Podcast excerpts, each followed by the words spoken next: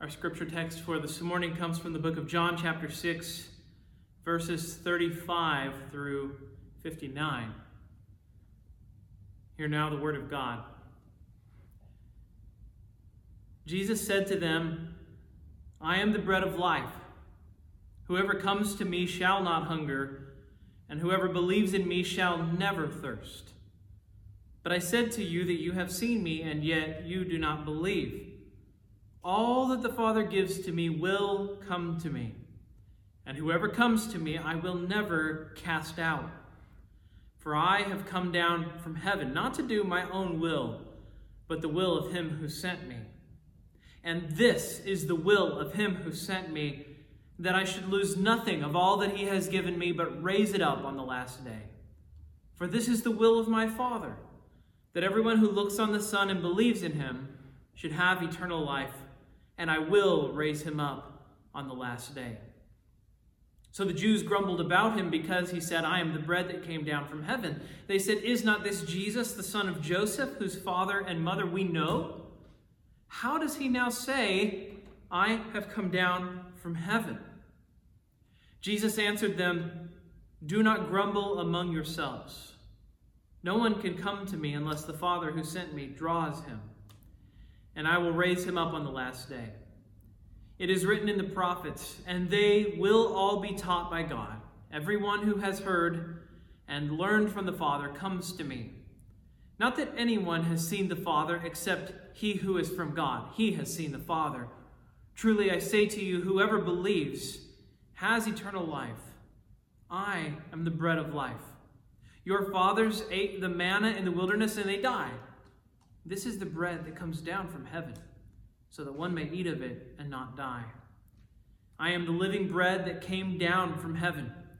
If anyone eats of this bread, he will live forever. And the bread that I will give for the life of the world is my flesh."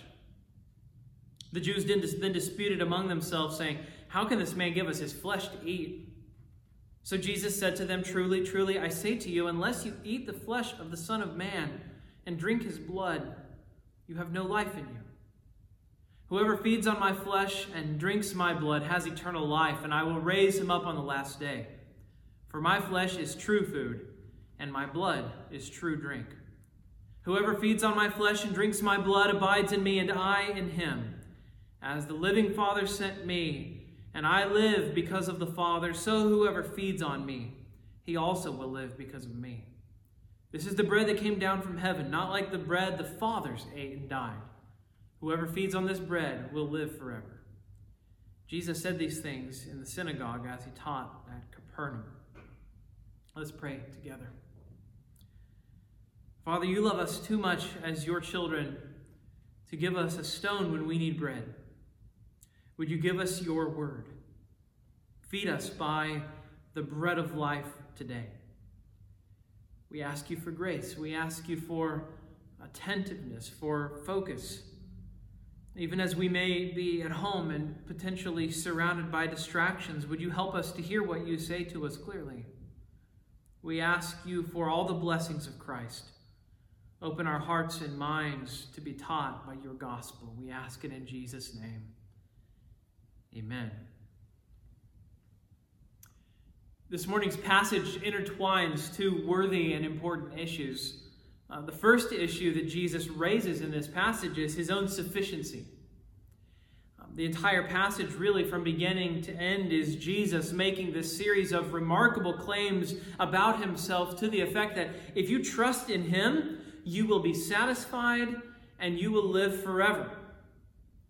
And last week we focused very closely on Jesus and the fact that he meets our greatest need for joy and for everlasting life. And so we won't dwell too much on that aspect of what we're looking at this morning. Instead, we're going to look more closely at the second issue that Jesus raises this morning. You see, what Jesus does this morning is he intertwines this discussion of his sufficiency and his life with an explanation of why such an extraordinary person as himself can still be rejected by people. Do you ever think about this? I think preachers are used to preaching a sermon, and they know some people are going to respond, they know some people aren't going to respond. Uh, when, when we preach, we understand that there's going to be rejection. We also know that we're fallible. We know that we are mouthpieces for God, but at the same time that we, we still don't live up to that high calling that we have. And so we expect that oftentimes the message won't exactly get through. That's not a problem with Jesus. Jesus was a perfect messenger for God. There is no one who ever spoke more clearly from God than Jesus. And yet even Jesus gets rejected. And so what Jesus does is, as he sets out to explain why some people don't believe, even though he's the one bringing the message. And as he sets out to explain why some people don't believe, he is inevitably led toward dealing with the question of predestination. Now, my own experience, there are very few subjects that get Christians across various denominational lines quite as interested, quite as argumentative as the issue of predestination. This is not necessarily controversial in our denomination, in the Presbyterian Church in America. At a leadership level, at least, all Presbyterian ministers and elders believe what the Westminster Confession says as a summary of what the Bible says. And, and we believe and we understand the Bible is very clear on this issue. Our standards are very clear on this issue. And you can't be an elder in the Presbyterian Church in America without already believing what the Bible says on this subject. Um, but that does not always mean that church members have been taught well on these issues. Uh, and it means that for us as a church, we need to listen well to what Jesus says here, because predestination is not an issue that God has taught us about in the Bible, because God just likes to see believers argue with each other. There are, there are things God loves more than listening to believers argue with one another. You know, he hasn't given us these things in the Bible to, to confuse us. He hasn't given them to confound us. Uh, and he certainly hasn't told us about predestination so that we will become puffed up, or so that we'll have a sense of, of our own superiority. May it never be. It's quite the contrary. Instead, Jesus sees predestination as having a very practical purpose that should change how we see ourselves, how we see our neighbors, how we see the work that Jesus has done for us. When we understand what predestination says and what Jesus is saying about this issue, it coats us in humility. And so Jesus teaches us three things about believers in the text that, that, that will help us, I think, wrap our heads around at least part of this issue. Jesus says that believers are given. He says that believers are drawn. And he says that believers are secure. Those are our three points this morning. So since Jesus raises the issue of predestination, let's follow his lead. Let's go where he goes. Let's see what he says. And let's consider why Jesus thinks that it's worth our effort to understand this important subject. First, Jesus teaches that believers are given. In verse thirty-seven, Jesus is making the case that the unbelief that we see in verse thirty-six can be explained. And Jesus says that the unbelief in verse thirty-six can be explained by a prior theological reality. So he's about to get us into the doctrine of God. He's about to use his understanding of God to explain something very practical, which is, Jesus, people aren't believing in you. People aren't trusting in you. And so what does he say? He says, all that the Father gives me will come to me. To make short order of it, he's saying, he's saying these people that don't believe haven't been given to me. And so they're not coming to me. There's a larger point here that these, these unbelieving people in verse thirty-six apparently have not been drawn by the Father, because if they had been drawn by the Father, then they would believe. We'll talk about that a little more in a moment. But what I want to fixate on before we go very far is this phrase, all that the Father gives me. All that the Father gives me. He uses this, this gift language to describe believers. And, and that's where it brings us head on into this notion of predestination. And, and I want to talk about what predestination is, because I've already used the word once. In fact, I've used it a couple times now. We need to make sure we understand what we mean when we talk about predestination. I think we can put it very simply, at least hopefully this is simply. It means that in all of eternity, God has made a decision that is even prior to the decision that you or I make to follow Jesus. We believe because we were chosen by God from eternity past, before we had ever done anything good or, or evil, before we had ever had an opportunity to, to do anything bad or, or good. Um, and the place you see this most clearly is in Romans chapter nine. You're going to hear me point to that a couple of times here. And that's what these two pieces of the word predestination means. Of course, pre is a prefix to the word, and it means before. And destination, of course, is where we're going to, where we end up, wherever it is that we conclude. Um, and so the idea is that our destination is fixed before we reach it. That's what predestination means. And so you could imagine why in our own age, in an age that celebrates liberty, that celebrates freedom, that celebrates autonomy. That means a law unto ourselves. An age that celebrates those sorts of things. That an idea like predestination would be, I think, controversial is putting it mildly. But see, anyone who wants to understand the Bible will have to reckon with predestination. Predestination is in the Bible. In Ephesians chapter one, for example. And because it is a word that is used in Scripture, we have to understand what we mean by it. It is an idea that is clearly taught in Scripture. And so when Jesus says that believers were given to the Son by the Father, here is what Jesus means. He is referring to an agreement made between the Father and the Son before the world was even made. In theological language, we call this agreement the covenant of redemption.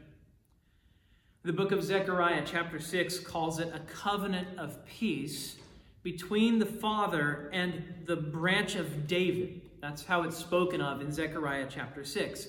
Well, the branch of David is the Messiah. And so what it is, is it's a covenant that goes back before God made anything. And it's a covenant between the Father and the Messiah. And, and a covenant, if I could put it very simply, is an unbreakable agreement. When God makes an agreement, when the Father makes an agreement with the Son, that is an unbreakable agreement. To break that promise would be for the universe to unwind and cease to exist, because God would have to cease being God to not make a promise, to not keep a promise between the Father and the Son. And what is the promise? The problem, the promise is, the Father says, you are going to rescue some of mankind, some of this fallen race of humanity. And we are going to work together as one to accomplish it. Now, I think some people may say, hey, I like this idea. I like this idea of the Father and the Son making a covenant together before creation. I like this. They like the idea that God would rescue people and plan to rescue people from all eternity. People like that. I think what folks sort of squirm at, though, is that the element of choice here is removed from our hands, and it is put into the hands of the Father. God is given the choice rather than the people, right? Because the planning takes place before any of us ever existed, before any of us ever came into existence. The decision has already been made. And we don't like that. Those who are given to the Son by the Father don't have control over whether they are given. And oh, does that rankle us. There are people that Jesus says are given to him by the Father, but there are also some who are not, and, and we will make a, a reference to that in, in a little bit. But when we talk about God's freedom to choose, some to be given to the Son, we are talking about a doctrine we call election. Again, this does connect somewhat with American democracy.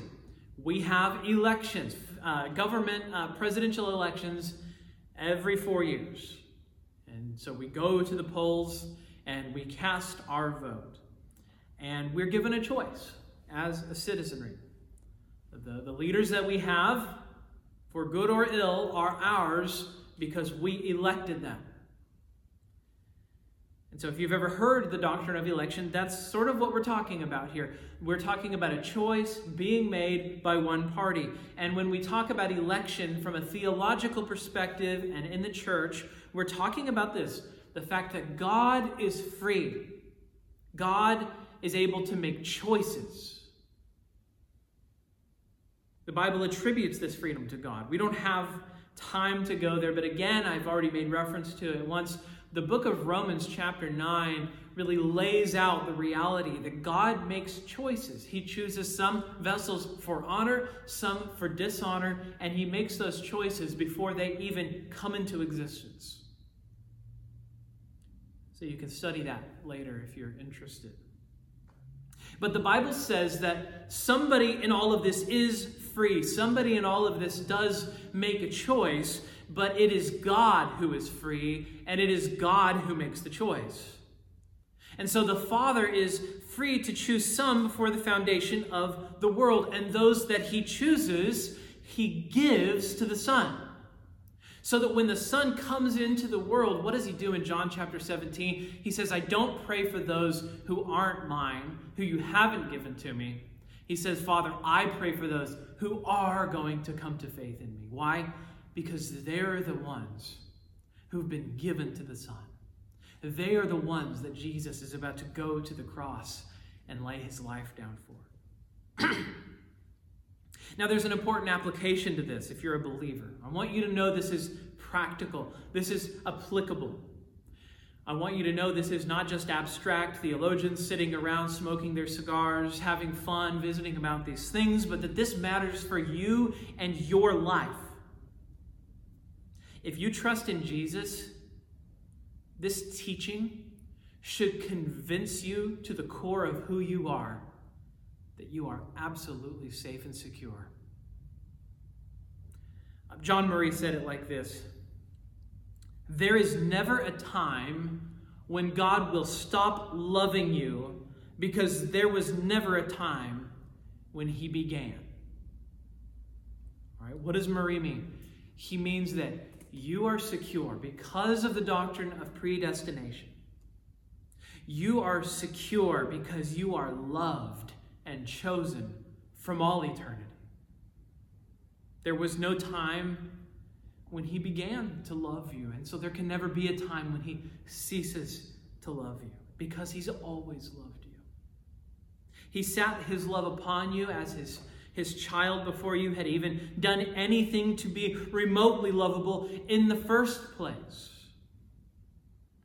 The reformer John Marco puts it this way. He says, if Jesus were to drive away those who come to him, it would be an affront to the Father's gift. For the Father gave them to Jesus Christ even before the world existed. Gifts are given from one friend to another as tokens of respect and love. And so the Father gave a number of poor creatures to his Son for him to redeem and purchase for himself. If he should rebuff them now, he would not be valuing his Father's love. Here's the point. If you're a believer in Jesus, this text reminds you that you are doubly loved. You are loved by the Father. You're chosen by the Father, given to the Son. And you're loved by the Son because you're the Father's gift to the Son. You see this, this interplay between the Father and Son. You are loved by God. You are treasured the way someone treasures an important gift from someone that loves them. Because of Jesus Christ, that's precisely what you are. That's precisely what you are.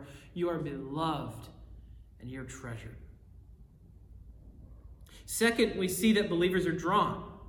Um, Jesus makes a, an absolute statement in verse forty-four. He says, "No one can come to me unless the Father who sent me draws him."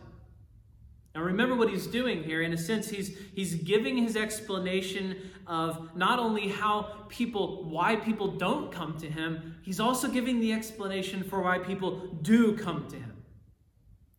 And there are two parts to this argument that Jesus makes. And the first is, is a statement about human inability. And the second is how God overcomes that human inability. Notice this. In verse forty-four, Jesus makes this again, it's an absolute statement. He says, "No one can come to me." No one can come to me. You do not have the ability to come to Jesus. There is something within you that is like an invisible barrier. Right? By nature, Ephesians two one says, we are all children of wrath and enemies with God, right? We don't love God. We don't want God, and we reject God. That's that's our that's our M O from the womb. And so left to ourselves, Jesus says, we all have an inability to come to Jesus, right? It is an internal inability. It's not like in theory we couldn't come to Jesus. But it's an inability of the heart. It is an inability of the disposition. It's an inability of the will. Um, it isn't like, well, we really want to come to Jesus, but he keeps turning us away. It's, it's not like that at all. Um, when we say that we cannot come to Jesus, what Jesus is saying here is that none of us wants to come to Jesus at all. Left to our own devices, we will never, ever come to Christ. We might go through the formalities of religious exercise, but we won't actually come to Jesus in a saving way.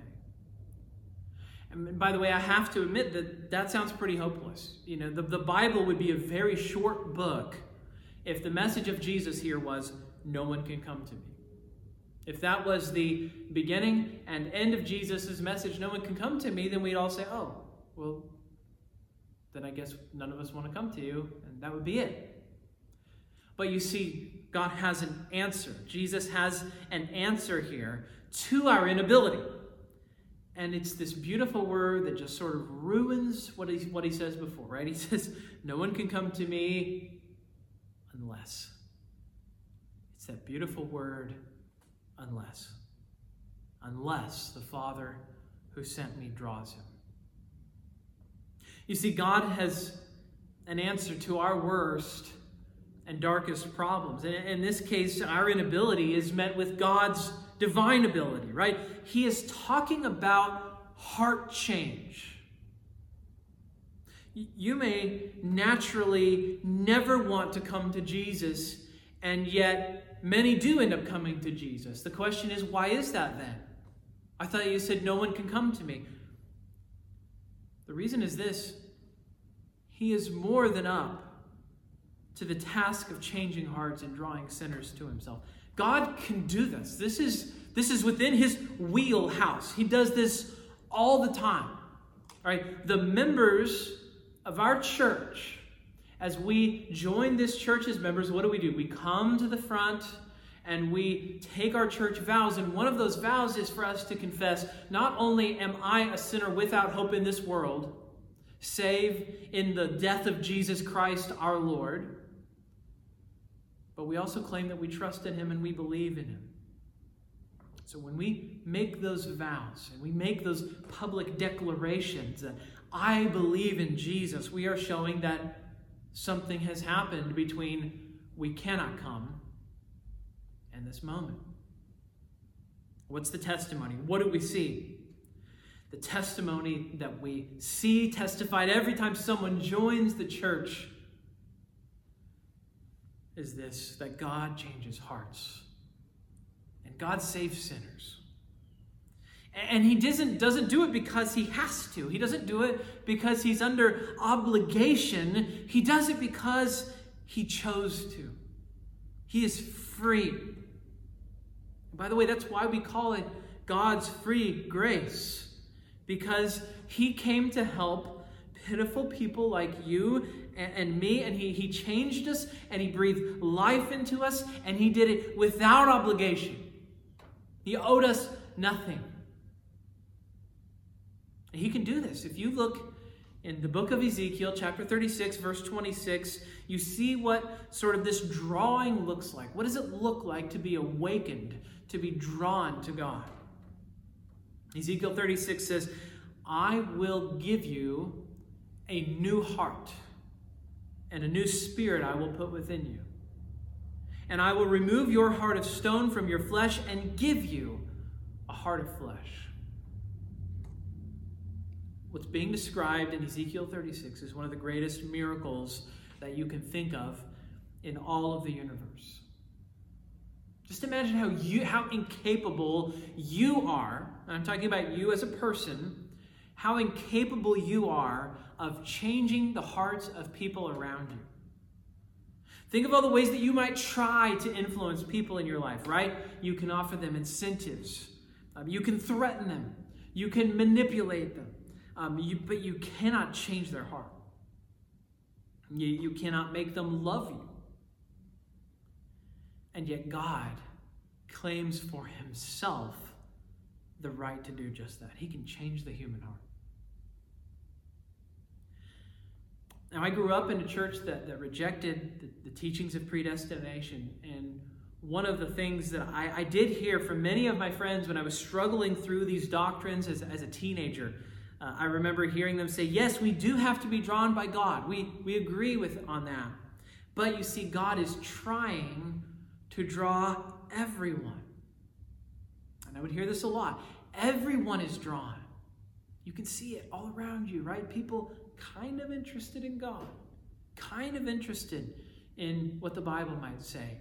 Not completely interested, but kind of interested. And so then in their minds, what is happening then is people are being wooed by God, but not having their hearts completely changed. And so their argument is God is drawing everyone. Don't you see this? And I have to admit, at first I found that persuasive, mainly because I, I really didn't like predestination. I was already predisposed to not liking predestination, and so I sort of seized upon that. I thought, this is good. I like this. And I didn't like the thought that God was ultimately in charge and that he rules over everything, including my own, my own heart. I want to be me. I want to be mine. I want to be unique. I want to be on my own. I want to be in control of everything about me, the captain of my own ship, the captain of my destiny. That's what I wanted. The problem with that thinking, this idea that God is trying to draw everybody, is it ruins the verse. It ruins the verse because you just have to keep reading. If you read the whole verse here, you find out that all who are drawn are saved. And I knew that not everybody is saved. There's enough testimony of the existence of hell, the reality of condemnation, that I knew that it was a pipe dream for me to think that there is Uh, that, that that everyone is saved. Now, how do I say that? Why do I say that everyone who is drawn is saved? Well, it's because Jesus says it. In verse forty-four, he says, no one can come to me unless the Father who sent me draws him, and I will raise him up on the last day. So the idea is, if you are drawn, you are raised up. Well, we know that not everyone is raised up. It sort of ruins the idea that everyone is drawn. You see it again in verse thirty-seven, a little bit earlier. Jesus says, all that the Father gives me will come to me, and whoever comes to me, I will never cast out. Well, if everybody comes who is given, and if coming means that you're never going to be cast out, then that means that not everybody comes, therefore not everyone is given by the Father. So, so do you see the problem that's created when we try to sort of find ways to make the Father seem more gracious? We start to create conundrums. So Jesus says that all who are given by, the, by God are drawn, and all who are drawn are raised up. If there's anyone who's not raised up, Jesus says they're not drawn.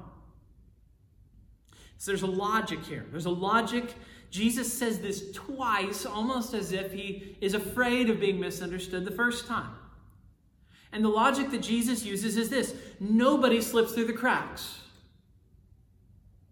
Ultimately, Jesus says there are no accidents, there are no escapees from the grace of God. Francis Thompson was an English poet who led a troubled life. As a young man, he studied for the priesthood, but he fell into financial hard times, and he was so poor that he was selling matches on the streets of London to earn money, and he would borrow paper. And, I, and what he would do with that borrowed paper is that he would write poetry, and he would submit them to literary journals in the London area. He developed physical ailments that eventually led to an opium addiction. And so he lived on the streets uh, and in the opium dens of London. And yet Thompson did battle against his addictions and struggles, and oftentimes he found seasons of victory, and then he found long seasons of defeat. But in the midst of his struggles, he wrote one of the greatest poems of all time. It's hands down uh, one of the greatest poems ever written, and it's called The Hound of Heaven. And when you're done watching this message, it wouldn't hurt to look up The Hound of Heaven. Now, he uses very antiquated language, but that's just my warning. But in the poem, Francis Thompson begins by telling how he attempted to evade the pursuing grace of God all of his life. And listen to the way he opens the poem. He says, "I fled him down the nights and down the days. I fled him down the arches of the years. I fled him down the labyrinthine ways of my own mind and in the midst of tears." And yet, what did Thompson find? As you read the poem, you see the pain that he experienced, the struggles that he endured, his attempts to evade God, whom he likens to a hound of heaven that is on his tail, pursuing him all his life, never letting him go. And yet in the end, Thompson reminds us of what Jesus says here, that all who are drawn to the Father will come. Now, here's what we shouldn't do when we hear what Jesus is saying about this subject of predestination. What we should not do is focus too much upon the question of why God doesn't draw everyone. And we will talk about why that is. But just know this, that Jesus is clearly acknowledging that not all are drawn. Jesus knows that not all are drawn, but his focus is on those who are drawn. Asking this, this question of why all aren't drawn is really... I'm going to use a statement, and it might even offend. I hope, I hope it doesn't. I don't, I don't ever aim to offend. But asking the question, God, why aren't you more gracious? Why aren't you more kind? Why aren't you more merciful? Is a blasphemous question. It is, a, it is the wrong question to be asking of God. Why is that?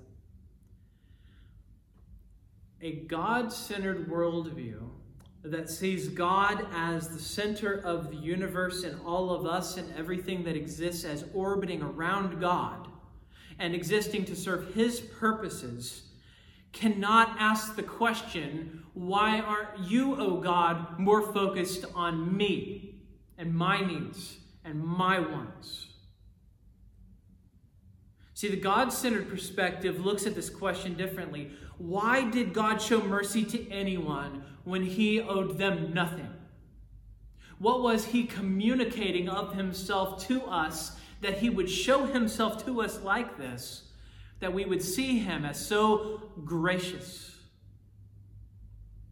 Because if you ever look at God and you think, you should have been more kind, you ought to have been more merciful, O God. As soon as you say that God should do something, or as soon as you say God ought to be a certain way, or that God ought to show mercy, you are not talking about mercy anymore. You're talking about justice. Something that is deserved. Something that is owed. And yet as sinners, we know that God owes no one mercy. He owes no one kindness.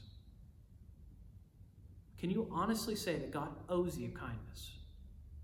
Can you honestly say, knowing you, your own heart, your own past, your own decisions that you've made to bring you to this point, can you honestly, with a clear conscience, say, yes, God owes me mercy? Those of us who know our own hearts, we know we can't say that. And here's why we rejoice. Because many are given to the Son by the Father. And all of them are drawn. All of them are drawn. Every one of them. And all those who are drawn by the Father will be raised up. They will be saved. Now remember again, part of Jesus' agenda here is explaining the unbelief that he keeps running into, right? Because in verse thirty-six, he said, I said to you that you have seen me, and yet you don't believe me. So he's very concerned to answer their unbelief. Even when Jesus is explaining their unbelief, what does he do? He focuses, though, on those who believe. He wants to talk about those who are drawn, those who are recipients of grace. And Jesus is also saying something to the disciples that, that, that's meant to put them in their place and even humble them a bit. Just because you believe in me, Jesus says, doesn't make you great, doesn't make you wonderful, doesn't make you special. You believe in me not because you are smart or because you are holy, but because the Father sent the Holy Spirit who drew you as a fulfillment of the agreement that he made with the Son before the world existed. Do you see how he's answered the problem before it's even a problem? Before the world even exists, he's already got his plan in place to save and secure you. And he's keeping his own disciples humble in the process, taking away from them any claim to have accomplished something. I believe in Jesus. That doesn't make me special. That makes the Father gracious. Believers, as we see then in this first point, are drawn by the Father. Third, Jesus says believers are secure. Now, we, ha- we have to be brief about this, but what Jesus does is he sums up everything else that he said. Consider the reality that Jesus has set before us this morning. Those who are given by the Father come to the Son. Those who come to the Son will be raised up. Jesus says, I will raise him up on the last day. He doesn't say, I might raise him up on the last day. Jesus doesn't say, I hope to raise him up on the last day. He says, I will raise him up on the last day. This is security. Think about security for a moment. Think about the things that make you feel secure. Maybe, maybe door locks make you feel secure. Maybe window locks make you feel secure. Um, maybe you live in a gated community. Uh, maybe you live in a house that has a security system. Maybe you have a life insurance policy that makes you feel secure, knowing that your family is taken care of, right? I, I don't know what the thing is in your life that makes you feel the most secure, but just let me, let me be blunt. If you've been given from the Father to the Son, there is nothing in your life that brings more security than that. Nothing. God has given you a fortress that is unbreakable for your soul. Jesus puts it a bit differently in verse fifty-four. He says, whoever feeds on my flesh and drinks my blood has eternal life, and I will raise him up on the last day. I will raise him up. Security is there again in verse fifty-eight. He says, whoever feeds on this bread will live forever. There is no, no better application than this. How do you feed on that bread? You come to Jesus. How do you come to Jesus? The first thing you don't do is obsess over this question of predestination so much that you wait to feel predestined. If you're waiting to feel predestined, then you will never come.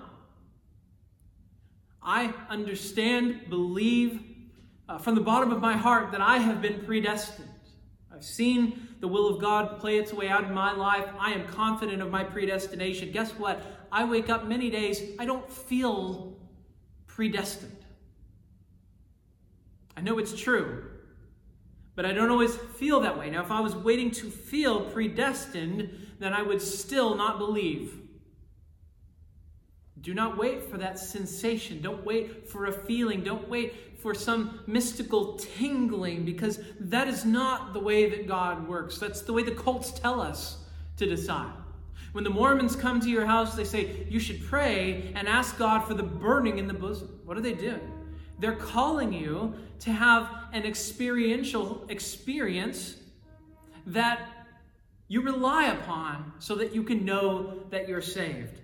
And here's what I want you to see. Do not wait until you feel drawn. Don't wait till you feel elect. Don't wait for some mystical experience. What you do is you come to Jesus by faith and trust in Jesus. That's the call. And if you do, then you're feasting on the bread that gives eternal life. It's as simple as that. Maybe you have struggled to follow some of the reasoning that Jesus has. Or maybe I'm just a poor communicator and you've felt tripped up by all of these things and you find your head spinning. I want you to sort of conclude with this simplicity of what's being said here, which is trust in Jesus. And if you do, you will find your security is taken care of. Christian, why is it that you came to God? You might give answers that sort of highlight the means that God used. Maybe you'd say, uh, I came to God because a friend shared the gospel. I came to God because my, my parent told me about Jesus. Uh, I, I came to God because a book explained Christianity, and I, and I believed, right?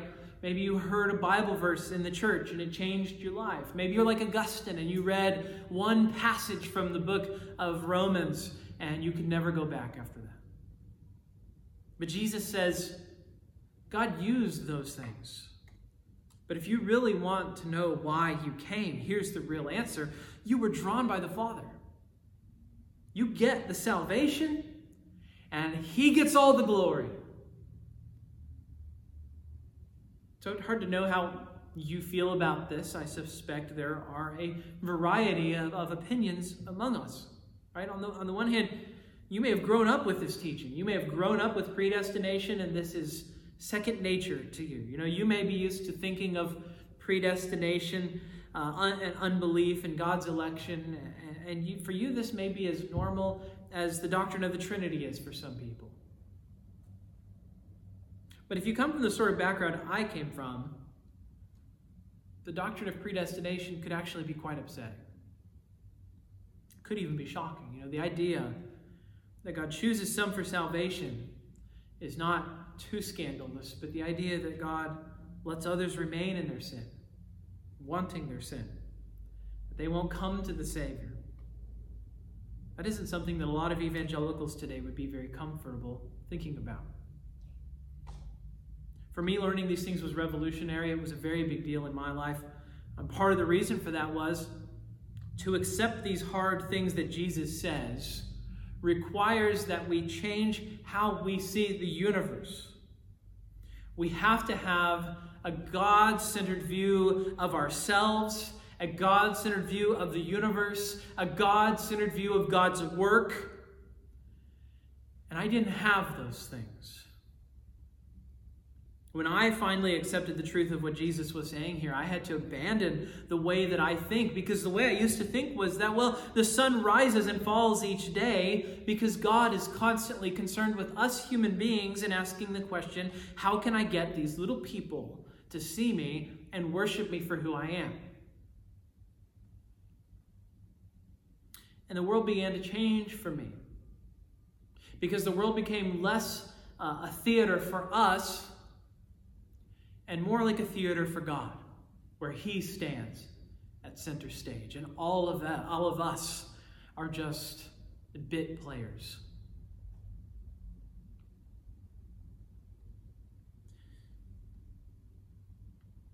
And what I started to see was a universe where each and everything that God does is driven by this question: how will this demonstrate my grace? How will this demonstrate my glory? How will this demonstrate my power and my holiness and my greatness, my goodness, my perfection, and my majesty? How can I display for the universe what I myself am like? That is what God says each and every day. We live in a universe that does not revolve around us. We live in a profoundly God-centered universe. And so when you start to believe this, that the universe orbits around God, you stop asking questions like, why isn't God merciful to everybody? And you begin to ask questions like, God is so holy, why does he save anybody? So predestination really does force us to see ourselves and to see our world differently. But this isn't just about thinking differently. This is it's about living differently. What is God doing with this teaching? Part of what he's doing is promoting his own worship. Consider this. With this teaching, God is stealing away opportunities to give ourselves glory, and he's stealing away from us a lot of fear that can accompany the, the Christian life if we don't think well about what, what God has done for us. Jesus says these hard things, and as he does, he's also robbing us of the pressure to change other people's hearts. That's his business. God is robbing us of the right to, to fear, right? We can't lose if we belong to him. We can face each day, and he can steal away the terror. He can rob us. In fact, that's what he's doing. He's robbing us of the right to brag. How could we boast when all of this is from him anyway? You see, in a God-centered universe that is all about him and his glory, you and I do not and cannot bear the weight of our own salvation or even our neighbor's salvation. We must do what he calls us to do. We must share the gospel with others. We have to tell others, or they won't hear the gospel to believe it in the first place. But isn't there something liberating about knowing that we can be ourselves, that we can tell others about Jesus and not fear that we might mess it up or say the wrong thing? Isn't it liberating to know that you don't hold yourself secure, that you don't carry yourself along, that your salvation is safe and secure in the hands of a God who planned this all before any of it even began?